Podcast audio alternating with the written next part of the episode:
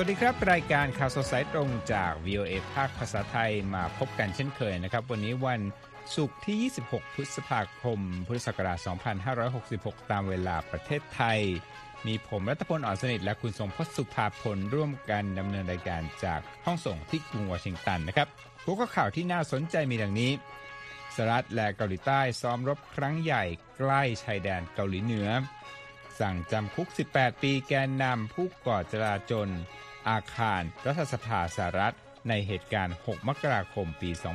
2021 และจับตาการเจรจาฝ่าเพดานหนี้ของสหรัฐที่ตอนนี้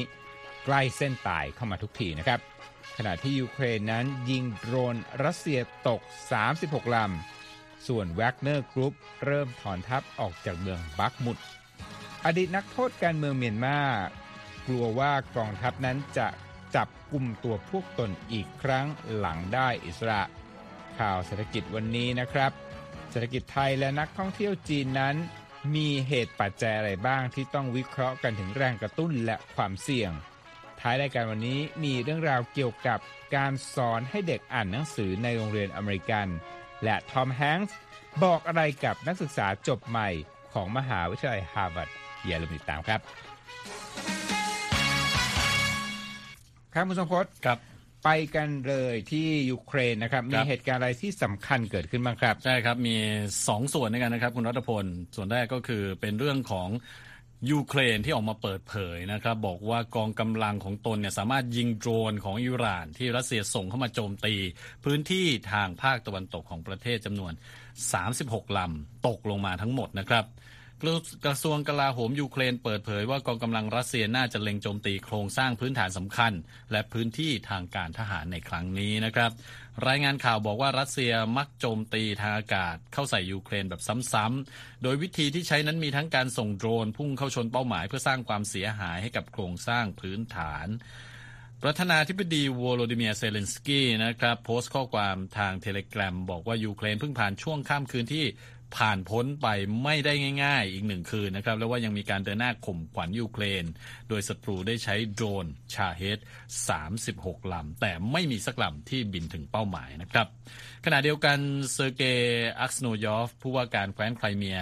ซึ่งทำเนียบเครมลินเป็นผู้แต่งตั้งก็กล่าวในวันพฤหัสบดีว่าระบบป้องกันทางอากาศของตนยิงโดรน 6 ลำ ตกในช่วงข้ามคืน แล้วก็ระบุว่าไม่มีผู้เสียชีวิตหรือได้รับบาดเจ็บจากเหตุการณ์นี้ครับ ครับผมมีเพิ่มเติมเกี่ยวกับสถานการณ์ในเมืองบักมุดนะครับครับเยฟกินีพริโกชิน หัวหน้าขององค์กรฐานรับจ้างแวกเนอร์กรุ๊ปคุณสมพศคงครับเคยได้ยินใช่บ่อยนะครับครับบอกผ่านวิดีโอ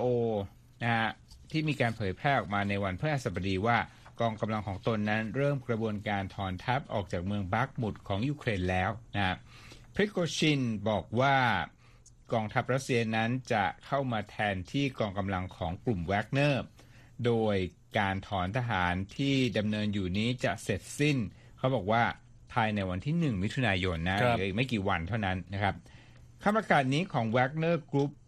มีขึ้นออกมาหลังจากที่พริโกชินได้ยอมรับว่าการสู้รบที่ดำเนินมายาวนานที่เมืองบักมุดทำให้ฝ่ายนักรบของตนก็คือ Wagner Group เนี่ยเสียชีวิตไปแล้วถึง 20,000 คนคุณผู้ชมครับเอาละครับ ไปกันต่อที่ เกาหลีใต้นะครับ มีการซ้อมรบกับสหรัฐ อันนี้ก็เข้มข้นเช่นกันนะครับครับเกาหลีใต้และสหรัฐนั้นร่วมทำการซ้อมรบครั้งใหญ่นะครับที่มีการใช้กระสุนจริงบริเวณใกล้ๆ กับพรมแดนที่ติดกับเกาหลีเหนือในวันพฤหัสบดี แม้ว่ากรุงเปียงยางจะออกคำเตือนนะฮะว่าตนนั้นจะไม่อดกลั้นต่อสิ่งที่เป็นการซ้อมรบ แล้วก็แผนลุกรานที่ประตูบ้านเป็นอันขาดตามรายงานของ AP นะครับครับ การซ้อมรบครั้งนี้ซึ่งเป็นรอบแรกจากทั้งหมด 5 รอบที่มีกำหนดจัดไปจนถึงเดือนมิถุนายน เป็นการฉลองครบรอบ 70 ปี ของความสัมพันธ์ที่มีการตั้งพันธมิตรกันระหว่างรัฐบาลกรุงโซลและรัฐบาลกรุงวอชิงตันนะครับ โดยปกติแล้วนะครับ เกาหลีเหนือมักจะตอบโต้การซ้อมรบ ระหว่างสหรัฐกับเกาหลีใต้ด้วยการซ้อมยิงขีปนาวุธ และการทดสอบอาวุธต่างๆ นับตั้งแต่ต้นปี คศ 2022 เป็นต้นมานะครับเกาหลีเหนือยิงทดสอบขีปนาวุธแล้วกว่าร้อยลูก ก็คือตั้งแต่ต้นปีที่แล้วนะครับครับผมแต่ว่ามีการหยุดทดสอบไปหลังจากที่ยิงขีปนาวุธวิถีโคโค้งวิสัยไกลพิสัยไกลข้ามทวีป ที่ใช้เชื้อเพลิงแข็งเมื่อปลากลางเดือนเมษายนที่ผ่านมารูปยังระบุนะครับว่าการยิงทดสอบทั้งหมดนั้นเป็นการตอบโต้การฝึกซ้อมรบ ทางทหารระหว่างสหรัฐและเกาหลีใต้ ที่มีการจัดขึ้นบ่อยครั้ง และขยายวงกว้างขึ้น แต่ผู้สังเกตการกล่าวครับว่าเกาหลีเหนือนั้นมีเป้าหมายที่จะยกระดับโครงการพัฒนาอาวุธของตน เพื่อให้เป็นแรงต่อรองที่หนักหน่วงขึ้น เมื่อต้องเจรจาทางการทูตกับคู่ปรับทั้งหลายนะครับ การซ้อมรบระหว่างสองพันธมิตรนี้มีชื่อว่า Combined Annihilation Firepower Drill หรือว่าการซ้อมกำลังอาวุธทำลายล้างร่วม ซึ่งเป็นครั้งใหญ่ที่สุดสำหรับการซ้อมรบประเภทนี้ ที่จัดมาทั้งหมดแล้ว 11 ครั้ง ตั้งแต่ปีคศ 1977 ตามข้อมูลของกระทรวงกลาโหมเกาหลีใต้ครับ ไปกันต่อนะครับคุณสมพศครับใกล้บ้านเราที่เมียใช่นมาครับใช่ครับเมียนมาก็มีการปล่อยตัวนักโทษการเมืองออกมาหลายครั้งนะครับครับในช่วงที่ผ่านมาคุณรัตพล มีการอภัยโทษนะฮะในรวมทั้งในช่วงวันปีใหม่ของเมียนมาซึ่งใกล้กับวันสงกรานต์ของเราด้วยนะฮะซึ่งอดีตนักโทษการเมืองเมียนมากลุ่มหนึ่งที่ได้รับอิสระเมื่อไม่นานมานี้ก็เอ่อให้สัมภาษณ์นะครับกับ VOA แล้วก็เราก็มีงานนำเสนอออกมานะครับ รัฐบาลเมียนมาเนาะปล่อยตัวนักโทษ 2,153 คนเมื่อวันที่ 3 พฤษภาคมนี้เองนะครับ แล้วก็มีอดีตนักโทษที่ถูกปล่อยตัวก็ ออกบอกนะครับ บอกว่าเอ่อพวกเธอเนี่ยหลายคนนะฮะเอ่อรวมทั้งนักศึกษาวัย 26 ปีชเวซินบอกว่า เธอเนี่ยรู้สึกว่าตกอยู่ในอันตราย แล้วก็ขนาดปล่อยตัวมาแล้วก็ยังรู้สึกว่ามีคนที่ติดตามสะกดรอยเธออยู่ครับนะฮะต่อเธอยังบอกด้วยว่า ตอนที่ถูกคุมขังอยู่นะฮะถูกทุบตีนะฮะถูกทำร้าย ถูก ทำร้ายร่างกายทั้งทั้งร่างกายและจิตใจอย่างมากนะฮะแล้วก็มีเจ้าหน้าโทษเจ้าหน้าที่เนี่ยบังคับให้นักโทษต้องเซ็นชื่อในกระดาษเปล่า แล้วก็แจ้งว่าพวกตนถูกแจ้งข้อหาภายใต้กฎหมายอาญาที่มีบทลงโทษจำคุกเป็นระยะเวลานานนะครับ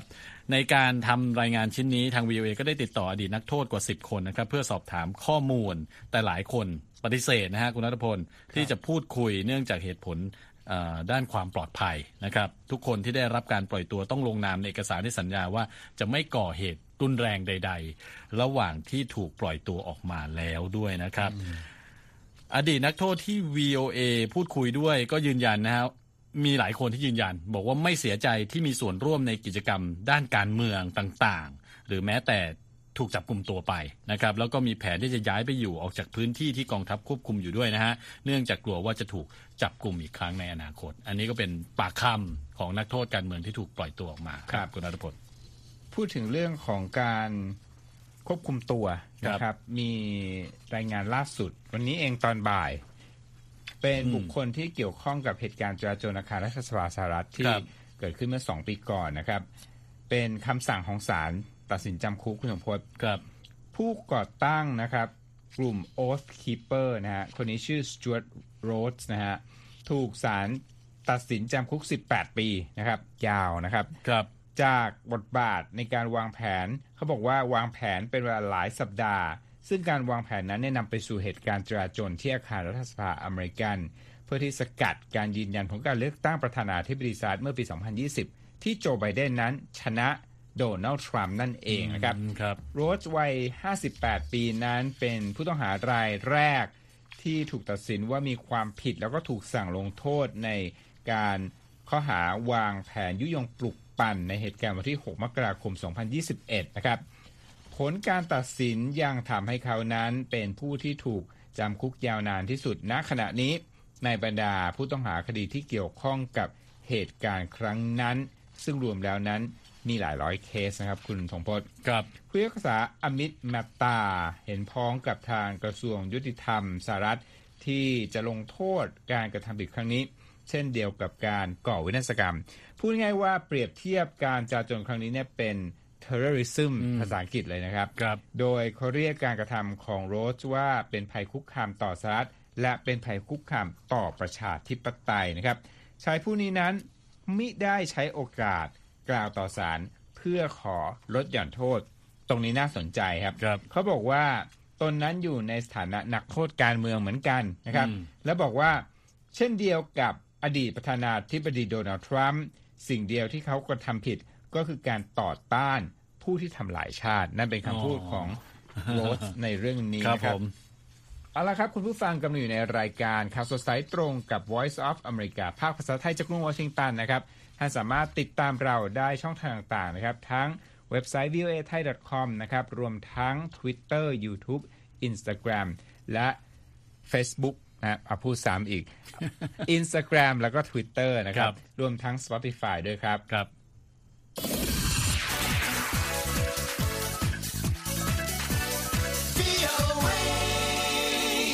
อะคุณทรงพจน์เรามาคุยกันถึงเรื่อง เพดานหนี้ดีกว่า ตอนนี้ะนี่คล้ายๆคนก็จับตามองมอง ด้วยความเป็นกังวลนะฮะรวมทั้งคุณรัฐพลรวมทั้งผมด้วยเพราะว่าส่งผลกระทบต่อพวกเราด้วย ถ้าเกิดว่า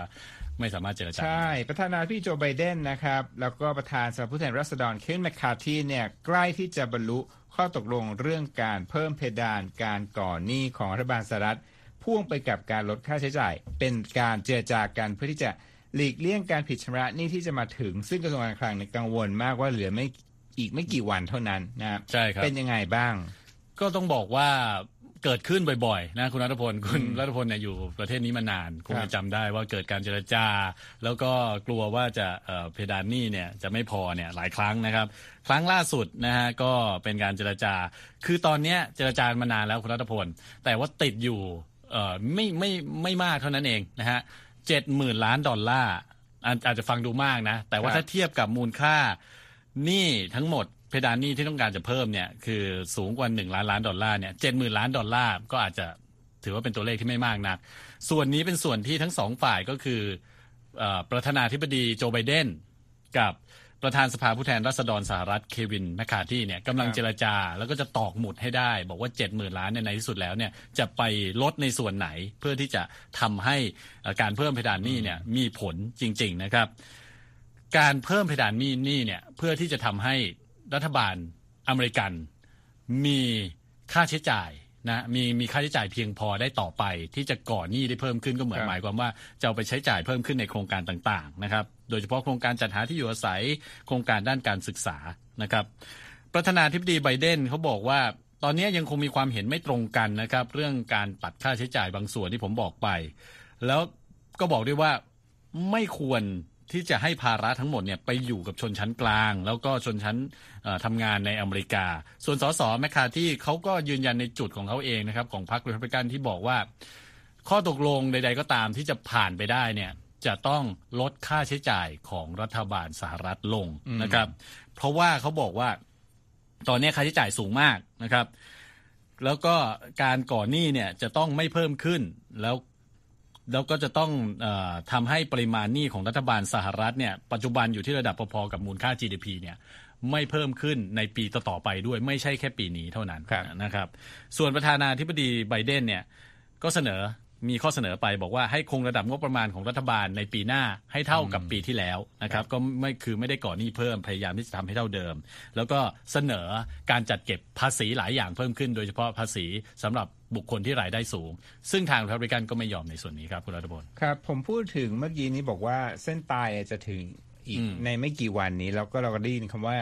หนึ่งมิถุนายน ถ้าคุณยังไม่ยกเพดานหนี้เนี่ยครับสหรัฐจะผิดชำระหนี้เป็นครั้งแรกในประวัติศาสตร์ ตกลงในเส้นตายนี้คือยังไงครับ คือเส้นตายเนี้ยเป็นเส้นตายที่กระทรวงการคลังบอกไว้ก่อนหน้านี้อืมคือครับบอกไว้ว่า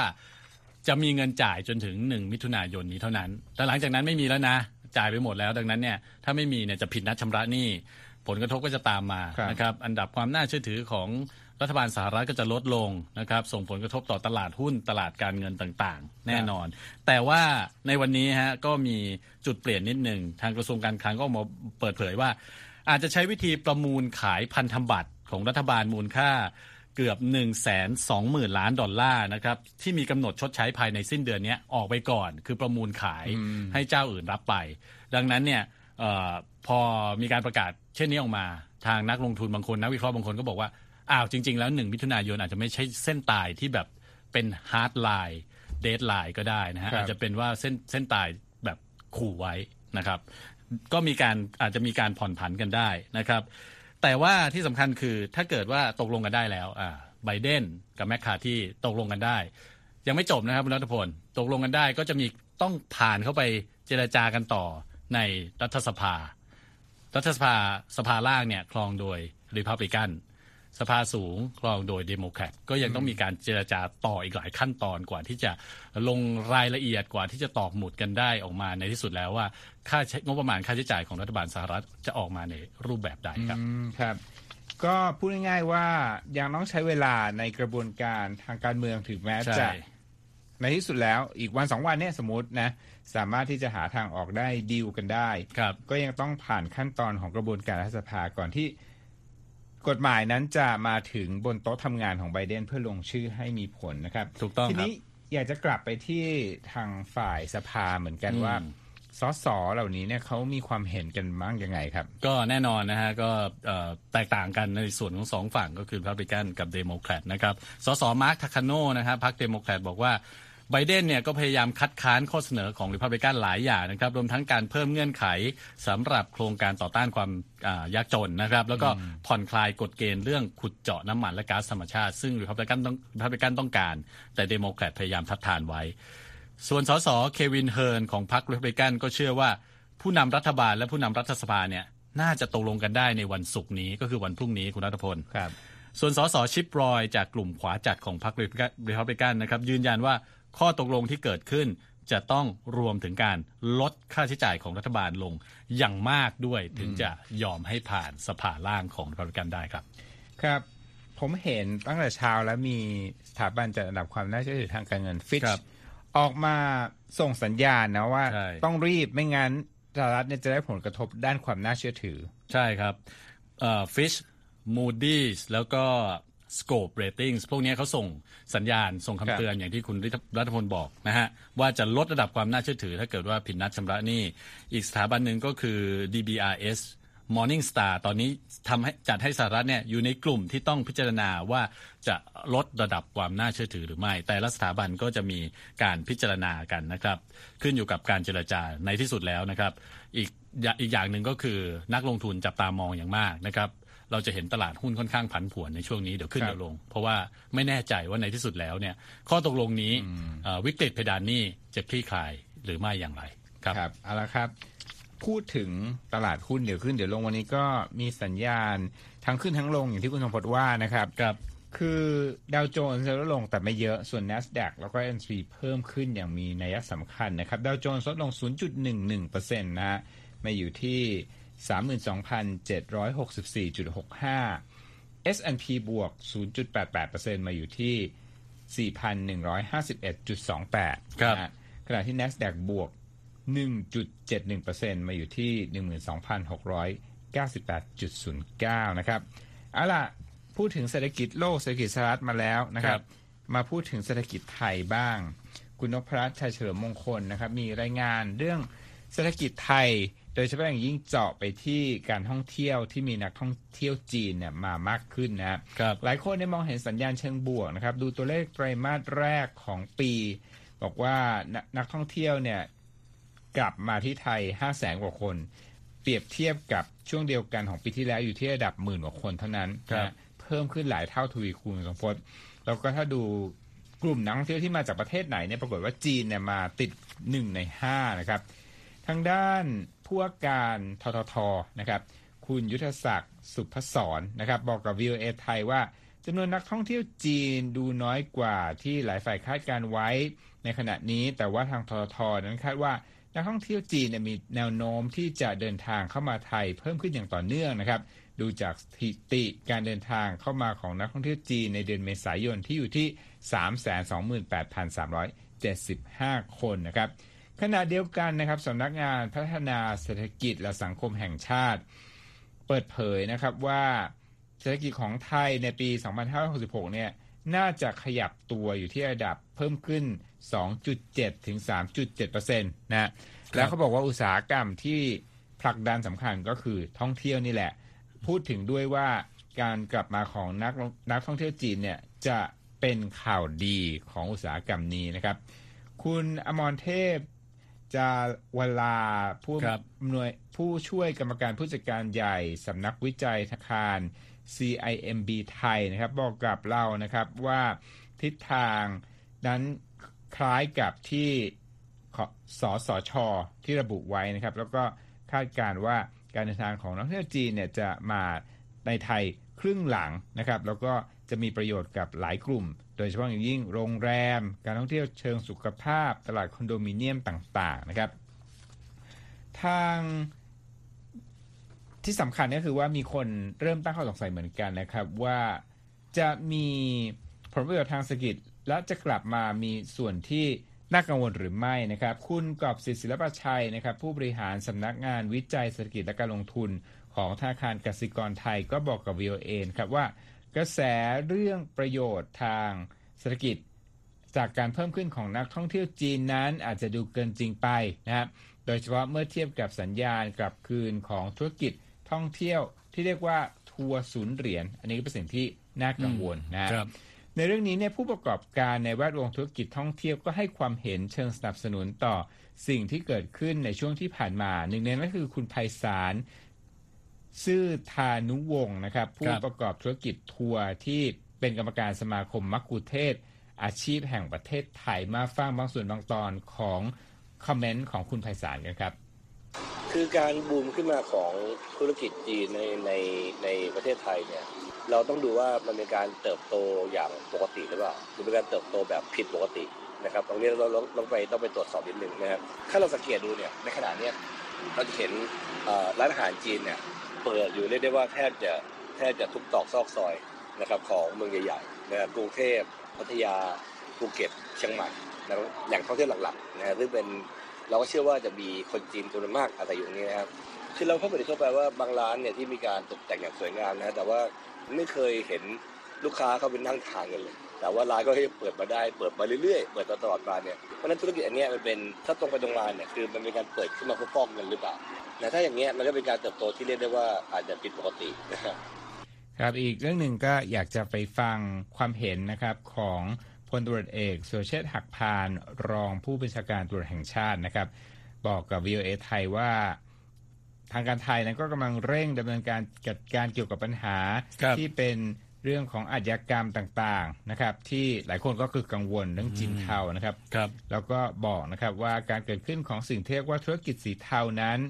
ไม่ได้มีเฉพาะในประเทศไทยเท่านั้น แต่ยังเป็นปัญหาในหลายภูมิภาคของเอเชียตะวันออกเฉียงใต้ในช่วงที่ผ่านมาครับ วันนี้มูลค่าความเสียหายเป็นหมื่นล้าน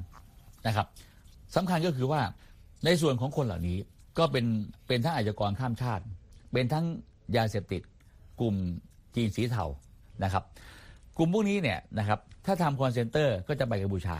นะอย่างล่าสุดเนี่ยนะก็เข้ามาทำยาเสพติด เปิดสานบริการ บางหน้านะเปิดผับบาร์บางหน้า แต่ข้างในขายยานะอันนี้ก็เป็นกลุ่มทุนจีน กลุ่มอาชญากรจีนอีกส่วนหนึ่งนะซึ่งได้มีการจับกลุ่มไปแล้วก็มีตู้ห่าว มีผับมีจิ้นหลิงท็อปวันขับวัน รูปแบบจะเหมือนกัน เพราะฉะนั้นคนจีนแบบนี้เนี่ยนะครับเข้ามาก็จะใช้วิธีการเดียวกัน ก็คือเข้ามาแล้วเปิดผับบาร์เอายาเสพติดเข้ามา แล้วใช้นอมินีอ่าก็ใช้คนไทยนี่แหละ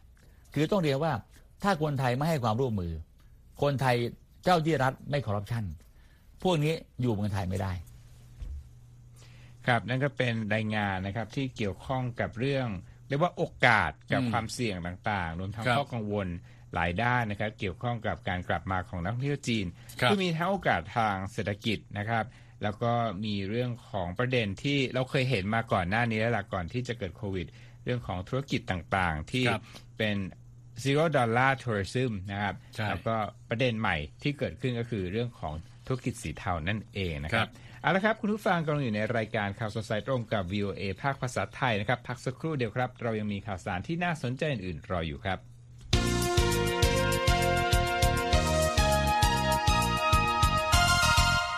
ครับมีครับเรื่องของการที่คนที่เชี่ยวชาญเรื่องการศึกษานะฮะอือฮึพูดถึง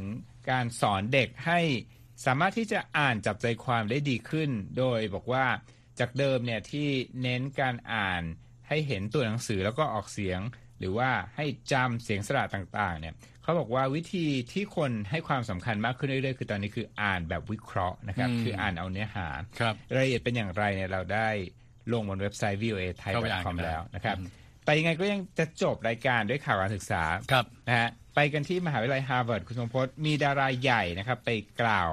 สุนทรพจน์ใช่วันที่นักศึกษารับปริญญาที่มหาวิทยาลัยฮาร์วาร์ดใช่ไหมครับ ช่วงนี้เป็นฤดูการรับปริญญาของนักศึกษามหาลัยต่างๆ ใช่ไหมครับคุณรัตพลแล้วก็ในช่วงนี้ก็จะมีเอ่อคนที่มีชื่อเสียง คนที่ประสบความสำเร็จในชีวิตเนี่ยไปกล่าวปราศัยให้กับนักศึกษาตามมหาวิทยาลัยต่าง ๆ ที่จบการศึกษาทอมแฮงส์ก็เป็นดาราอีกท่านหนึ่งนะฮะที่ได้ไปกล่าว ให้กับบัณฑิตจบใหม่จากมหาวิทยาลัยฮาร์วาร์ดอย่างที่ครับคุณรัตพลบอกไปนะครับคำที่เขากล่าวก็มีหลายหลายหลายคำที่จับใจนะ อย่างเช่นเขาบอกว่าบัณฑิตเนี่ยควรจะสวมบทบาทเป็นซูเปอร์ฮีโร่ในการปกป้องความจริง แล้วก็อุดมคติความเป็นอเมริกัน และให้ขัดขืนต่อคนที่บิดเบือนความจริง เพื่อผลประโยชน์ส่วนตัวครับอันนั้นอย่างหนึ่ง แล้วบอกว่า ทุกคนที่เป็นชาวอเมริกันมีทางเลือกนะฮะสามอย่าง หนึ่งคือจะเป็นผู้ที่โอบรับอิสรภาพและเสรีภาพของทุกคนในสังคมสองคือผู้ปฏิเสธสิ่งเหล่านั้น และสามคือผู้ที่ไม่ยินดียินร้ายกับเรื่องใดเลยนะครับแฮงส์บอกว่าคนประเภทแรกที่จะช่วยให้การอยู่ร่วมกันในสังคมเกิดขึ้นได้อย่างสมบูรณ์แบบ ก็คือผู้ที่โอบรับอิสรภาพและเสรีภาพของทุกคน ส่วนอีกสองประเภทคือไม่ว่าจะปฏิเสธสิ่งเหล่านั้น หรือว่าไม่ยินดียินร้ายกับเรื่องใดเนี่ยถือว่าเป็นผู้ขัดขวาง นะนิ่งครับเฉยก็ถือว่าขัดขวาง นิ่งเฉยก็ถือว่าจะขัดขวางครับใช่ แฮงค์เนี่ยนะฮะก็กล่าวต่อบัณฑิตจบใหม่มากกว่า 9,000 คนนะครับ แล้วก็เอ่อเขาเนี่ยตัวเขาเองเนี่ยเขาก็ล้อตัวเองนะฮะเขาบอกว่า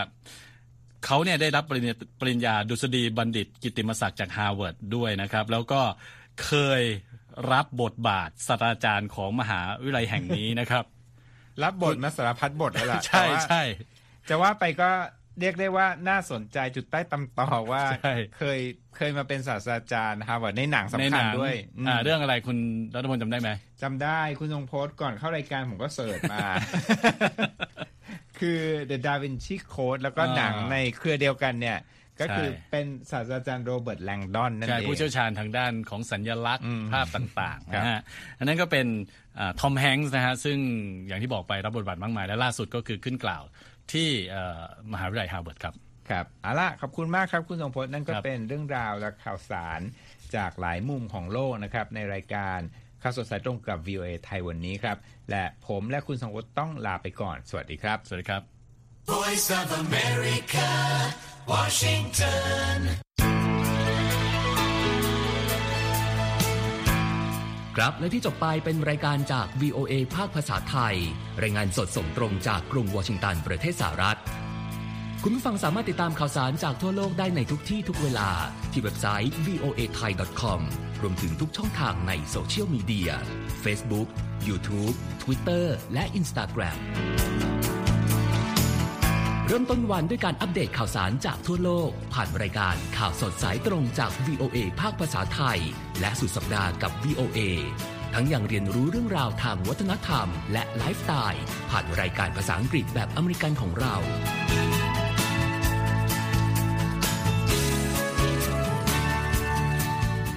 ติดตามความเคลื่อนไหวในประเทศสหรัฐ การเมืองอเมริกันพร้อมเข้าใจที่มาที่ไปของเหตุการณ์สำคัญ รวมถึงข่าวต่างประเทศ จากแหล่งข่าวที่เชื่อถือได้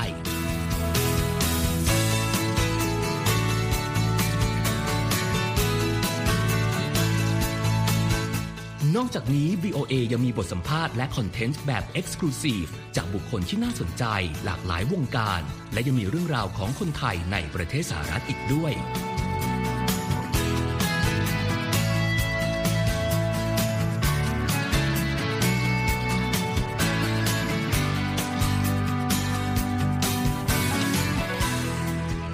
นะครับที่ให้ VOA ไทยเป็นส่วนหนึ่งในการติดตามข่าวสาร สาระและเกร็ดความรู้ของคุณ จากรายการต่างๆ ที่เรามุ่งมั่นนำเสนอ เพื่อความเที่ยงตรง ทันเหตุการณ์ และมีประโยชน์ในทุกๆวัน